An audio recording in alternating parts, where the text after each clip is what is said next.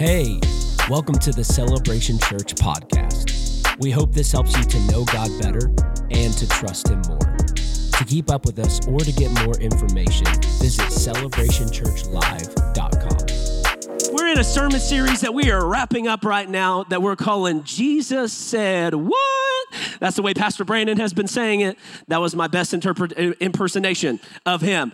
Jesus said what? And what we're really looking at is the hard and problematic things that Jesus spoke in the scriptures. And today, I honestly think we are going to take a look at probably the most powerful yet problematic thing Jesus ever said in his three year earthly ministry. The most powerful yet problematic thing Jesus ever said. And we find it in John chapter 14. I want to start reading at verse 4 for context. John chapter 14. We'll start reading at verse 4. It says this, and Jesus says, And you know the way to where I am going. And Thomas said to him, Lord, you gotta love Thomas, you gotta love Thomas, you gotta love Thomas. Lord, um, we don't know where you are going. How can we know the way? Jesus said to Thomas, I am the way and the truth and the life. And no one, here's the kicker, this is the thing we are zeroing in on this morning. And no one comes to the Father except through me. And no one can come to the Father except through me. One of the most powerful but problematic things Jesus ever said. Let's pray. Heavenly Father, I thank you now for the couple moments we are going to share coming around your word. Lord, I pray that you would have your way in this service this morning. God, we didn't come here to just per- perpetuate a Christian religion.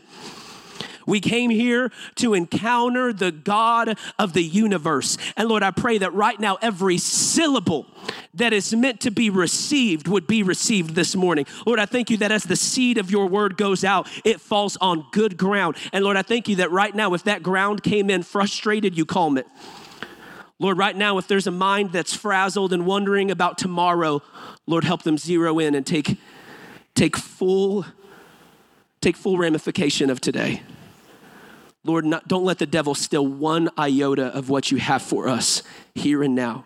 Lord, put me on like a glove and do what only you can do. And it is in the mighty name of Jesus that I pray. And everybody said, Amen. Amen. I will never forget being 10 years old and being rudely awakened by my father. Okay, was rudely awakened by my father 10 years old on a Saturday morning of all mornings. Okay, he comes and wakes me up rudely. Now, what you have to understand is at this time, my dad was training for a decathlon. Okay, he was gonna, it was gonna be this run, bike, run, and he was in the middle of training for it. Okay, so he comes and he wakes me up on a Saturday. He says, Hey, Keenan, and I'm wiping the sleep out of my 10 year old eyes. And I, he said, Keenan, I'm about to go run. I'm about to go train. I'm going to run a 5K. Do you want to come with me? You can ride your bike next to me.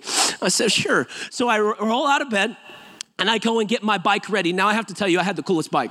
I had the coolest bike. It was a green BMX bike, okay, that I could do no tricks on. None. I just rode it as if it were a normal stationary even bike, okay? It was a normal bike, but it was BMX, okay? And the really cool part about it was it had pegs on the back, it had pegs. So I could have given you a lift this morning. I could have pedaled you all the way to church. Uh, my best friend Jonathan really enjoyed those pegs. And um, so, you know, we wake up and it's, you know, we're gonna go do this. And my dad's like, all right, I, I plotted this, this course. It's a 5K and it ends back at the house, okay? It ends back at the house. I was like, okay. So all of a sudden we get going and then I remembered, because I've been, I had a foggy brain, sleep brain, right? And I remembered my dad does not have an athletic bone in his body. What I'm trying to say is he is running at a snail's pace. Okay, I don't know if you've seen The Office, but like Michael Scott, shut the, shut the, It's like four of you are unsaved and laughed at that joke. Okay, all the rest of you read your Bible when that came out. Um, but he's running really slow, is what I'm trying to say. He's just running really slow. But here's the thing I'm on a bike, and speed helps a bike stay up, okay? Like it just, it really does help. So I'm sitting and riding beside him, just doing this, like just trying to keep the bike on its two wheels, just moving the handlebars until finally we hit a straightaway, no turns, a straightaway, and I just decide to book it right? And I leave him in my BMX peg dust, all right? I take off and I'm going down that straightaway as fast as I can until all of a sudden the straightaway does this and it forks. And all of a sudden I'm like, oh, dang, are we going left or are we going right? And I did not know. So all of a sudden, I did the most logical thing I could do. I just parked my bike and waited for my dad to catch up five years later, okay? waited for my dad to catch up, and all of a sudden he comes running,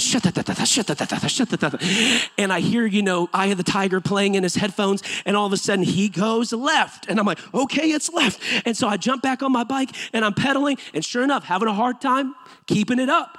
So I decide on the next straightaway, I'm gonna do it again. And on the next straightaway, I book it, leaving him in the dust until finally that straightaway forks as well. And I'm sitting there at the straightaway, I'm like, okay, it was left last time but it could be right this time. Like I, I, I, don't, I don't know. So I sat there at the intersection and waited for Pastor Brandon to come up behind me, and finally he went right.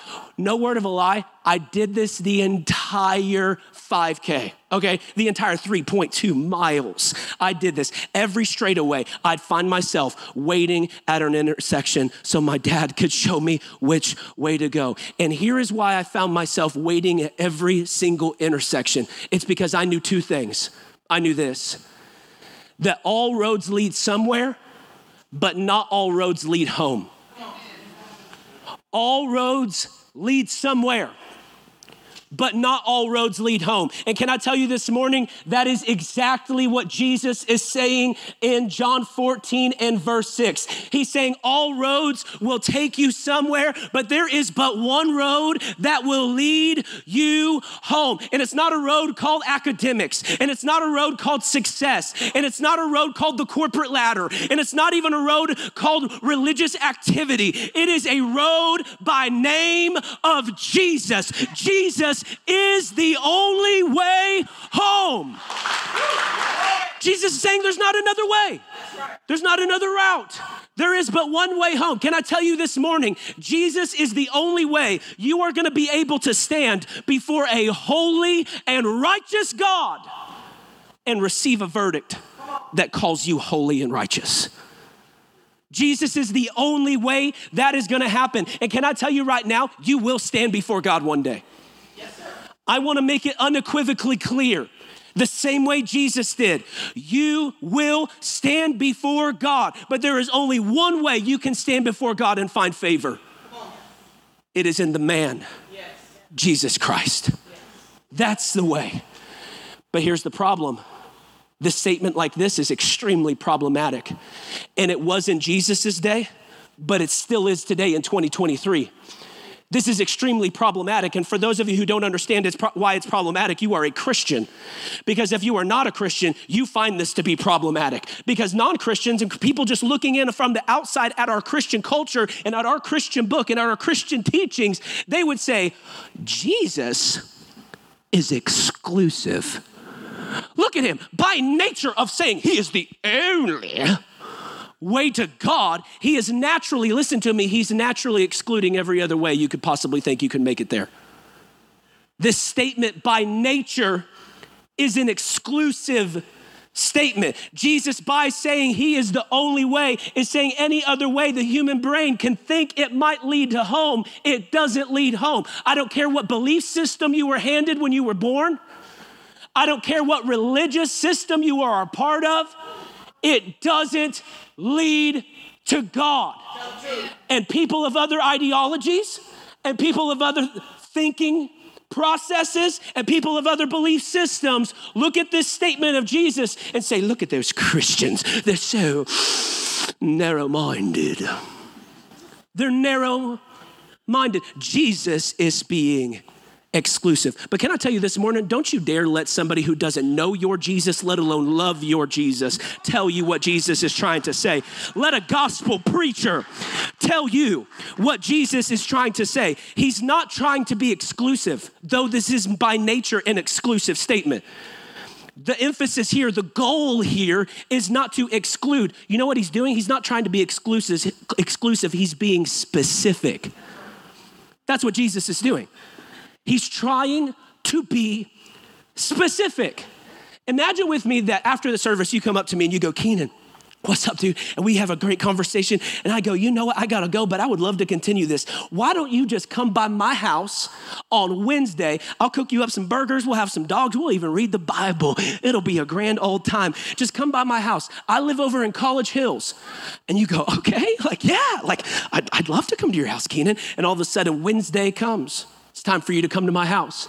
And you jump in your car, you get in your little Prius and you drive your little self over to College Hills and you go, oh, shoot, I think Keenan forgot to tell me the exact street he lives on. Keenan didn't give me the street, let alone the house number. So all of a sudden you pull your phone out and you begin to call me and you say, Hey, Keenan, I'm on my way. We're gonna have the burgers, we're gonna have the dogs, we'll read the Bible. It's gonna be a grand old time. I'm in College Hills in my Prius, but what street do you live on? I think you forgot to tell me. And then all of a sudden I go, Oh, I didn't forget to tell you. I just feel it would be inappropriate to exclude all the other streets. There are so many amazing streets in College Hills. Who am I to exclude you and tell you to not drive? on those other streets. Here's what you need to do. I don't want to be offensive to the other streets. So here's what I'm going to do. I'll just tell you this drive on whatever street feels good to you, and maybe you'll make it here you'd be like, Keenan, cut the crap, all right? this ain't funny. You'd say, Keenan, I don't care what street feels good to me, I care which street leads to you. And for whatever reason, we want specific directions on how to make it everywhere except heaven. Come on, preach. I don't understand this. We want specific instructions, specific directions on how to get everywhere except the place we were born for except for our eternity. We think, oh, well, I think all roads just ought to lead to heaven. I think at the end of the day, everyone ought to make it. The Bible doesn't say everyone makes it. The Bible says it's God's heart that none should perish, but sadly, God has given man free will. And the sad part of it is, man can now use that free will to reject the God who gave it to him. And countless time after countless time, and maybe you would even find yourself being that person this morning using your own free will to walk away from a God who desperately wants a connection with you. Because you're banking on your good deeds. Can I tell you right now, the Bible doesn't say as long as your good deeds outweigh your bad deeds, then you can make it into heaven. Because listen to me, I'm gonna make it really frank. God doesn't give a rip about your good deeds as long as you are still dead in your sin. God doesn't care about your good deeds as long as you are still dead in your sin. The Bible doesn't say Jesus came to make bad people good, it's that he came to make dead people alive. Your relationship with sin has nothing to do with how bad you are and everything to do with how dead you are. You don't need behavior modification, you need soul resurrection. That's what you need. And it doesn't matter how many good deeds you do, at the end of the day, it won't get it done your Christian religion and your Christian do good isms and your Bible verses you have memorized and the dollars you have donated to Christian organizations can do nothing more for your salvation than a trip to Mecca, a Shinto shrine, or kissing five Hindu cows. It won't get you there.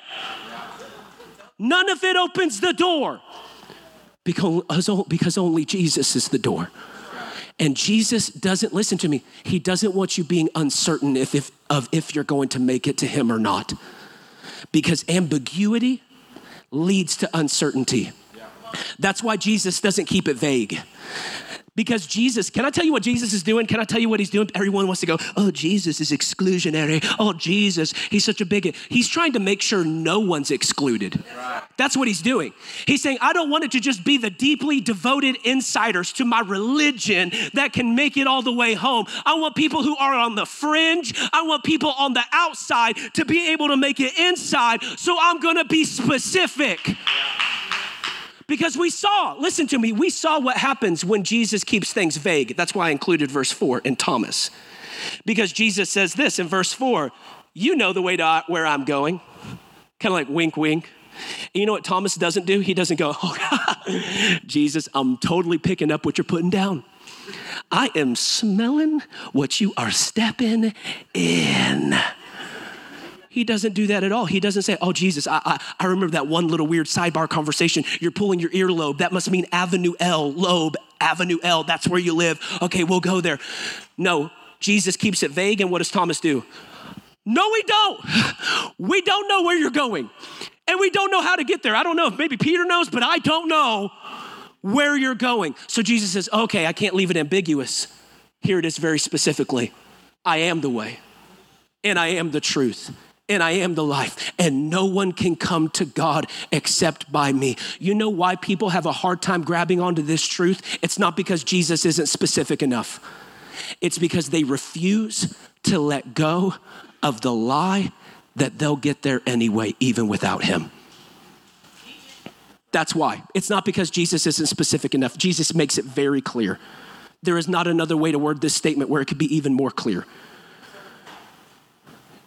It's because people won't let go of their lie. Listen to me, you can't grab onto the truth as long as you are death clenching a lie. If I want to hand you $100, but you are death gripping $5, you must first lay down the $5 in order to have an open hand to receive the 100. You've got to let go of your lie in order to be positioned to receive the truth. And as long as you are still clenching a lie, you'll never receive the truth. And we see this on full display in John chapter 8. John chapter 8, Jesus drops probably the most famous truth verse. He says this, John chapter 8, verse 31. Jesus said to the people who believed in him, You are truly my disciples if you remain faithful to my teaching. Verse 32 is the kicker. And you will know the truth, and the truth will set you free. Now, before I explain this, let me show you what I have heard so many times. I have heard this verse misquoted, or rather half quoted, my whole life because people quote this verse and they go, The truth will set you free. Jesus doesn't just say the truth will set you free, He says, Then you'll know the truth. And the truth will set you free. The only truth that has the power to set you free is the truth that you know. And listen to me, this is not a surface level understanding of the truth. That's not what it means to know the truth. This idea of knowing the truth means to be intimate with the truth. It's the same way Adam knew Eve, they were intimate. It means to intimately know the truth. It means to grab onto this truth and hold on to it for dear life, to be fully embracing yes. of the truth. But as long as you won't let go of your lie, you can't embrace the truth that will set you free. And there's a stark illustration of this that follows because Jesus says this, and then the Pharisees come out of the woodworks and they say this in verse 33 But we are descendants of Abraham. I don't know why I give them a British accent, just makes them sound pretentious. I, I, I don't know. We are descendants of Abraham. Listen to this part. We've never been slaves to anyone. What do you mean? You will be set free. Now, I'll be honest with you, I have to imagine what Jesus' face is like here in this moment because I got a grown up Bible. Okay, it doesn't have pictures, so I got to imagine what Jesus' face is doing in this moment. But if my Bible did have pictures and I could zero in on this moment, I think Jesus would be like, He said, What? You said you've never been enslaved to anyone? He did not just say that. You know why I think Jesus would react that way? Because I know the history of these people. You remember a little guy named Moses? You know why God raised him up? Because the Hebrew people were enslaved to Egypt. So God raised up a deliverer named Moses, but then later they find themselves yet again enslaved to Babylon. But then Babylon's conquered, but yet they still don't find their way out of slavery because the people who conquered Babylon conquered them, and then the people who conquered that nation conquered them, and then the people who conquered that nation kept them enslaved. And here's the real irony the people who are saying, We've never been enslaved to anyone, are currently enslaved to Rome. They are right now under Roman occupation. There's a Roman guard over there. And while he's saying, We've never been enslaved to anyone, he keeps checking out of the corner of his eye, making sure the guard over there is cool with what he's doing. They are currently enslaved. You know how enslaved they were? When these dudes who uttered this wanted to kill Jesus, they didn't have the power to. So they had to go before a guy named Pontius Pilate and beg him to kill Jesus because they didn't even have the power to carry it out. Because they are in this moment enslaved, but telling Jesus, We've never been enslaved to anyone. It's really hard to grab onto the truth when you are clutching a lie. And I wonder what lie you are clutching this morning that might be cutting you off from the truth that God has for you. What lie are you repeating so loud it is drowning out the truth of God? Because you can't grab onto the truth until you first let go of your lie. And if you are gonna grab onto the truth that Jesus is the only way to God, you're gonna have to let go of the lie that Jesus isn't God. That's the lie you're gonna have to let go of. Because people who believe Jesus isn't God, you know one of the things they do? They say this oh, yeah, Christians claim that Jesus is God. But you know what? Jesus never claimed to be God. Do you know that that's being questioned right now? People are making TikToks about it and they're going viral. And just because they go viral doesn't mean they're valid. I just want you to know that. It may go viral, but it ain't valid. These people are saying Jesus never claimed to be God. I'm like, bro, you, you had whole pages of your Bible ripped out. Like John 17 must not be in your Bible. Did Jesus claim to be God? Well, let's let Jesus speak for himself. John chapter 10 and verse 30 says this I and the Father are one. I and the Father are one. The Greek word here, one, the original language, it literally means we are the same in nature. We are the same, here it is, species, if you will. We are the same. We are both God. And you know how I know the people who heard Jesus said this took it that he was claiming to be God? He says this and they go, Give me a rock. We're gonna stone you. That's literally what they say to Jesus. You are blasphemous. Let us get a rock. You're a man claiming to be God. And you know the most gangster thing Jesus does is he somehow gets out of there without being stoned. Like, seriously. He evades them. The people who heard Jesus say this took it as though he was claiming to be God, but people want to be like, he doesn't really mean that he's God. He's claiming to be God. As if John 10 30 wasn't enough, let's go to John 14 and verse 9. John 14 9 says this Whoever has seen me has seen the Father. He doesn't say, hey, I'm a really striking look-alike. I'm a crazy doppelganger of the Father. You know, like if you put your head on a baseball bat, spin around three times, squint in the distance, and stare at me long enough, I'll eventually look like the Father. He doesn't say, hey, you know what? You want to see what the Father looks like? Imagine me, but 50 years older with a big Gandalf beard and a scepter in my hand. That's what the Father looks like. He doesn't say, hey, the Father is a striking, weird resemblance of me. He says, if you've seen me, you don't even need to see the Father because you have seen the Father, because I and the Father are one. Did Jesus claim to be God? Yes. Unequivocally. It's unarguable. He claimed to be God. And now the second lie we're gonna have to let go of is okay, well, maybe he claimed it, but is there any evidence that Jesus is God? There's no evidence Jesus is actually God. And can I tell you, there is. And for the last remaining moments that we share, I wanna give you four evidences I believe that prove Jesus is who he said he is. The first evidence is no doubt his miracles, the miracles of Jesus. You know, the Old Testament prophesied that the Messiah would verify his messiahship by miracles. You don't believe me? Go read Isaiah 35. It doesn't just say, hey, the Messiah is gonna do the miraculous, and Jesus does miraculous looking things. It literally verbatim lists miracles the Messiah will do. And then if you read the Gospels, you see Jesus literally doing those exact miracles. It's verbatim the same.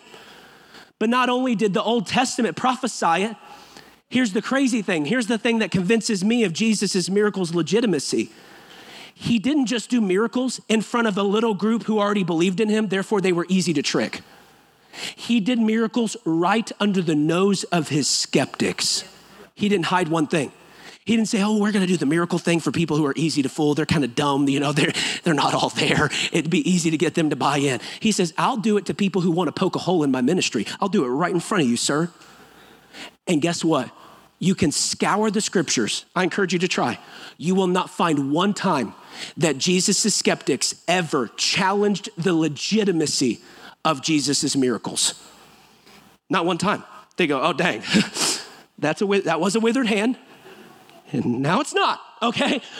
They, they, they can't argue. Jesus' miracle working power is airtight. You, you know how airtight it was? They didn't poke a hole in it. The only thing they could get mad about was the fact that he did it on the wrong day. Yeah, he healed his hand, but he did it on the Sabbath. You're not supposed to do it any works on the Sabbath. And I kind of want to tell these jokers it would have been a work for you, but it's not a work for God because God just has the power to do it. it ain't a work. And you know what? Jesus did miracles on the Sabbath on purpose. Jesus says, You know what? Today I feel like getting a two for one deal. I'm going to heal his hand and reveal his heart at the same time. I'm going to get two birds with one stone. is what Jesus is doing. He's doing these things on purpose. And even Jesus said his miracles would verify he is who he said he is. Let's go to John 10 37. If I'm not doing the works of my Father, then do not believe in me. Verse 38 But if I do them, even though you do not believe me, believe the works, the miracles, that you may know and understand that the Father is in me and I am in the Father. Jesus said, You don't want to take my word for it? Look what I'm doing. My miracles are evidence that I am who I say I am. That's the first evidence. The second evidence I'd like to present to you this morning are the character witnesses of Jesus. Have you ever noticed that the closer you get to somebody, the more of their flaws you see. Typically, the closer you get in relationship to somebody, the more of their flaws you begin to see. You know, like you may still love them, but you now have to lean into your love for them a little bit more, right? It's like, dang, there's a whole lot of human in this. this is one of the reasons why there's a quote never meet your heroes, because they'll let you down. You'll see they're just people just like you. Every time you get closer to people, you see more of their flaws, but it wasn't so with Jesus. The closer people got to him, it wasn't that they saw him as less of God. The more they got close, the more of God they saw. I'll prove it to you. Jesus' own mom believed he was God.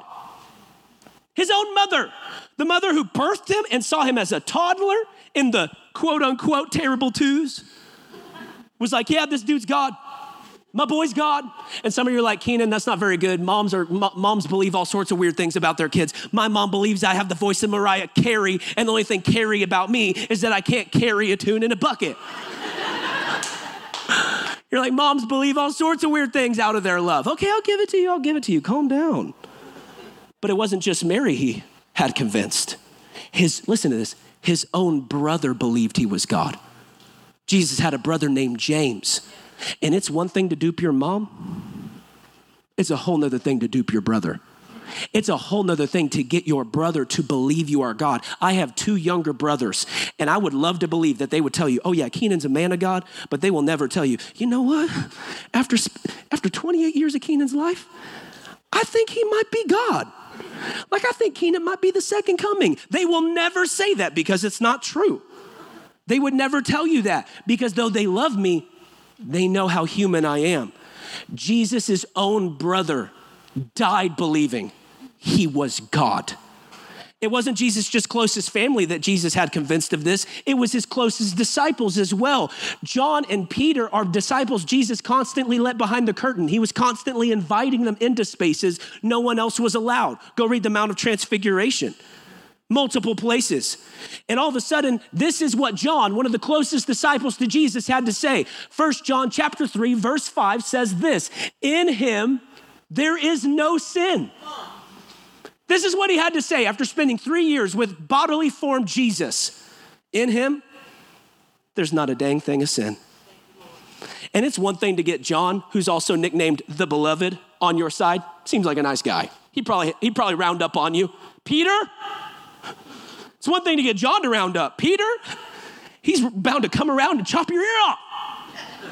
Peter's blunt. You know what Peter had to say? 1 Peter 2:22 says this. He never sinned, nor ever deceived anyone. That's what Peter had to say about the character of Christ after spending three years with the man. Over and over, we get these stark character witnesses. And can I tell you right now, that's not even the biggest one to me. Judas has to be the largest one. You know what? Judas died believing that he betrayed an innocent man. Uh, for time's sake, I'm not going to be able to go there to Matthew 27, but he, but he died believing, he says, I've betrayed innocent blood, therefore I must take my own life. Judas has to be the most stark character witness of who Jesus actually was. But it's not just character witnesses. The third evidence is this Jesus' fulfillment of prophecy.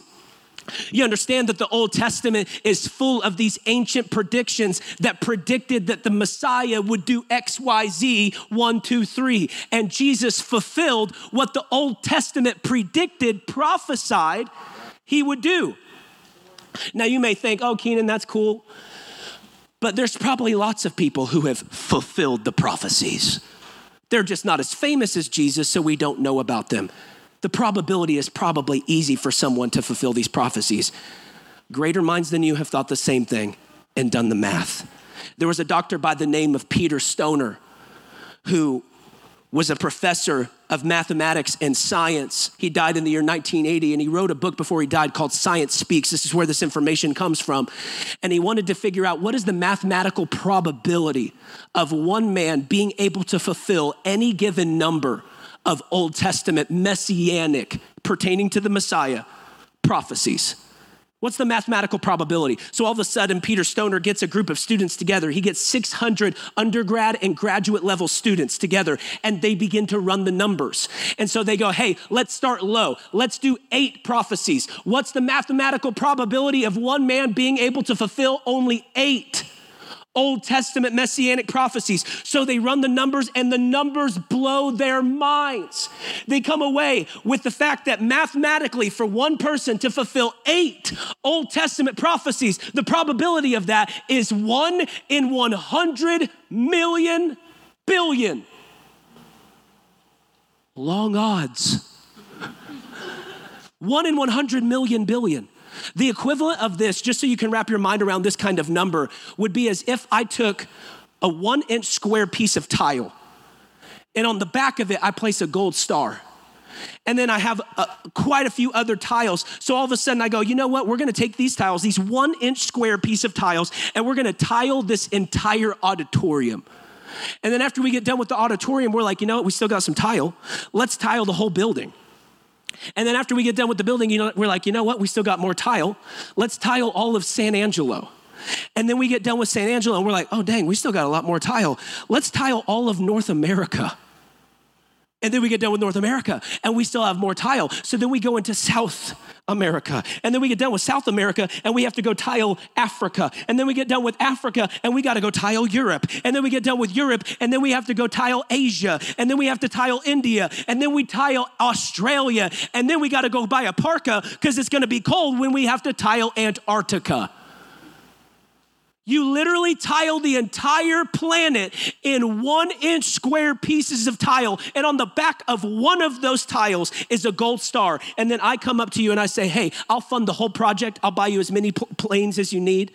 I'll get you as many rental cars as you need to use. You can survey the whole earth looking at all the tiles, but you can only bend down, grab, and turn over one. And it better be the one I put the gold star on the bottom of. That is the mathematical probability of one man being able to fulfill eight Old Testament prophecies. But then Peter Stoner says, why, why would we stop at eight? Let's go to 48 just for kicks and giggles. Let's go to 48. So then they begin to run the numbers on what would it be for a man to fulfill 48. And the numbers come back that for one man to fulfill 48 Old Testament prophecies, it is one in one trillion, trillion, trillion, trillion, trillion, trillion, trillion, trillion, trillion, trillion, trillion, trillion, trillion. You literally have to say trillion 13 times. Again, long odds. The equivalent of this would be as if I got one atom and I spray painted it gold. And then I stuck that one atom in a space the equivalent to one trillion, trillion, trillion, trillion, billion times the size of our universe. And then all of a sudden I come and tap you on the shoulder and say, Hey, I have a spaceship. I'll give you as much rocket fuel as you want. You can go and survey this space that is one trillion, trillion, trillion, trillion, billion times the size of our universe. And you can go anywhere you want, but you can only open your porthole once and you can only extend your tweezers one time and pull in one atom. And it better be the one I spray painted gold. This is the mathematical probability of one man being able to fulfill 48 Old Testament prophecies. Can I tell you right now? Jesus didn't just fulfill eight, and he didn't just fulfill 48. Can I tell you how many prophecies Jesus fulfilled? Over 300. Jesus fulfilled, I think the number is somewhere like 324 Old Testament messianic prophecies. Jesus did it. There's not an actual uh, uh, uh, uh, illustration I can conjure up to equate to what Jesus actually did. I can't make matter small enough and think of a space large enough to send you excavating to actually equate to what Jesus did. It's, it, it's unfathomable. It's unimaginable, but Jesus did it. He really was born of a virgin. He really was born in the town called Bethlehem. He really did come riding in on a donkey. He really was betrayed by a close friend. He really was sold for 30 pieces of silver. He really did die having no bone broken, and he really did die having his hands and his feet pierced.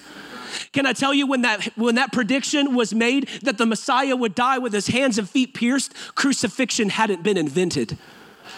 No one had ever seen anyone die with their hands and their feet pierced. But yet the Spirit of God came over a man named David in Psalm 22, and he told him, The Messiah is gonna come and he'll die with his hands and feet pierced.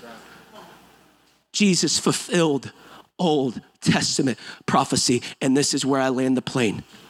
The fourth evidence that Jesus is God has to be his resurrection.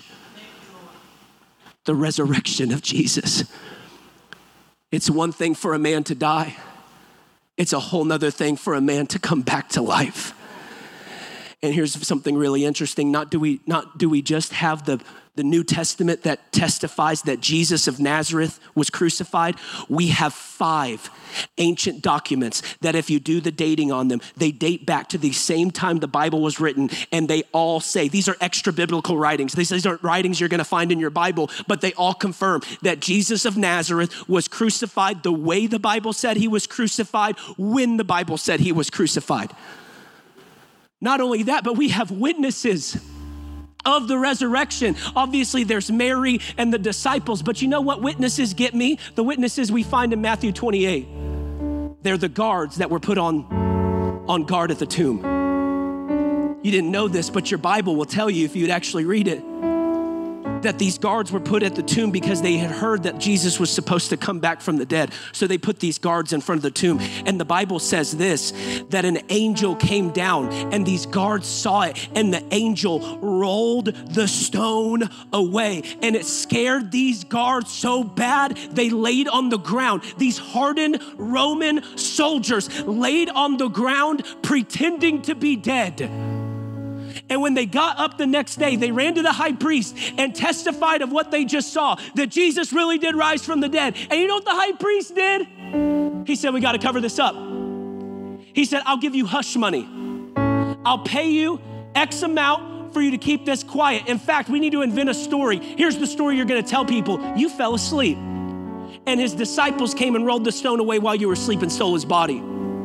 And then they say, and if you're up, your, your superiors give you a hard time about falling asleep, guess what? We'll pay them off too. And then the Bible would tell you, and this story is being perpetuated to this day. And you know why the lie had to be perpetuated? Because the truth was spreading like wildfire. That Jesus resurrected. And the last thing about the resurrection I'll say is this, and I think it's the most powerful proof, is that we have nine within the New Testament and outside the New Testament, nine documents that testify of the conviction the disciples walked in concerning their witness of Jesus' bodily resurrection. Nine. There was a study done by a psychological study done. And what they came away with is that no human being is capable of dying for what they know to be a lie. Human beings are not capable of dying for what they know is a lie when expressing the truth would save their life. You're not capable of it. Your psyche will not let you do it. You'll give up the truth. And it wasn't just one disciple that died for the truth of the resurrection, they all died for the truth of the resurrection. When recanting their witness of Jesus' bodily resurrection would have saved their life, they stood in the face of the powers that be and said, I guess you're gonna have to crucify me because I saw what I saw. I'll read you a list. Peter was crucified upside down according to church history. Peter said, I'm not worthy of being crucified in like manner to my Lord. You crucify me upside down, but I am not recanting my, my literal witness of his resurrection. Andrew was crucified on an X shaped cross. And here's the kicker as he's being crucified on an X shaped cross for not recanting his witness of the resurrection, you know what he did while it took him forever to die? He preached the resurrection to the people crucifying him. James was beheaded. Philip was also crucified. Bartholomew was filleted. His skin was filleted, and when that wouldn't kill him, they just ended up beheading him because he refused to recant the resurrection. Thomas, you know, doubting Thomas, he didn't die a doubter. Thomas was killed with a spear. When recanting his witness, he was the one that had questions about the resurrection. He said, I won't believe Jesus has been resurrected unless I put my hand in his side and I stick my finger in the nail hole. And evidently, he really did it because he was willing to die for it. Thomas, when it would have bought him a few more years to recant his witness of Jesus' resurrection, said, I'm not looking for an extension this side of the river. I'm going where my resurrected king is waiting for me. It wasn't just Thomas. Matthew was staked and speared into the ground. Jude was killed with an axe. Simon the Zealot was cut in half with a saw when recanting his witness of the resurrection would have saved his life. James, the son of Alphaeus, was stoned. And John, the beloved, is the only disciple to not have died by martyrdom, but it wasn't because the powers that be didn't try to kill him. Her church history, you're not gonna find this in your Bible, but church history tells us that the powers that be got John, Rome got John, and they tried to boil him alive in oil, and they mockingly called it his anointing because they knew that the Christians would anoint people with oil. But evidently, John had an oil they didn't know about. evidently, John had an anointing that doesn't come by mere human logic, that doesn't come by rationale. It comes by witnessing a resurrection. Every single one of them died for this. And you know how I know it's true? We are here 2023 years later, still preaching the message they died believing.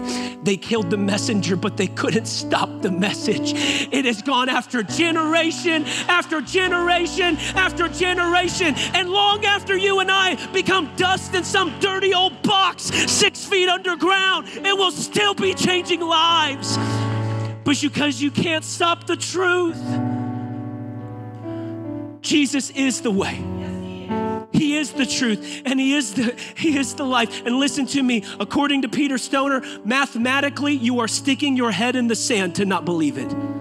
Mathematically. And today I want to give everyone a chance to say yes to this Messiah, to say yes to this miracle worker, to say yes to this resurrected King. With every head bowed and every eye closed, I know I've gone a little over time, but I appreciate you listening. If you would say, Keenan, I need to give my life to this Jesus. That I believe what you're saying, that no one can come to God except by Him. Can I tell you right now, you will one day stand before God. And God is gonna open a little book. You can read this in Revelation 20. He's gonna open a little book called the Lamb's Book of Life. And He's gonna look for your name And if your name is in that book, he's to welcome you into heaven. But if your name is not in that book, can I tell you, this isn't popular preaching, but it's the truth. You know what awaits you? It's called the lake of fire. And it wasn't made for you. It was made for the enemy. It was made for the hordes of hell. But when you reject Jesus, that's the only place that's left to go. And now is your opportunity to say yes to him. And it's not about your church attendance. Not, you can't attend enough church services to get your name written in the book. You can't donate enough dollars to get your name written in that book. It's what do you say about Jesus? That's what gets you written in that book. Faith in Him and Him alone. Thank you for listening to this message from Celebration Church. You can keep up with all that God is doing here at Celebration by following us on Facebook and Instagram.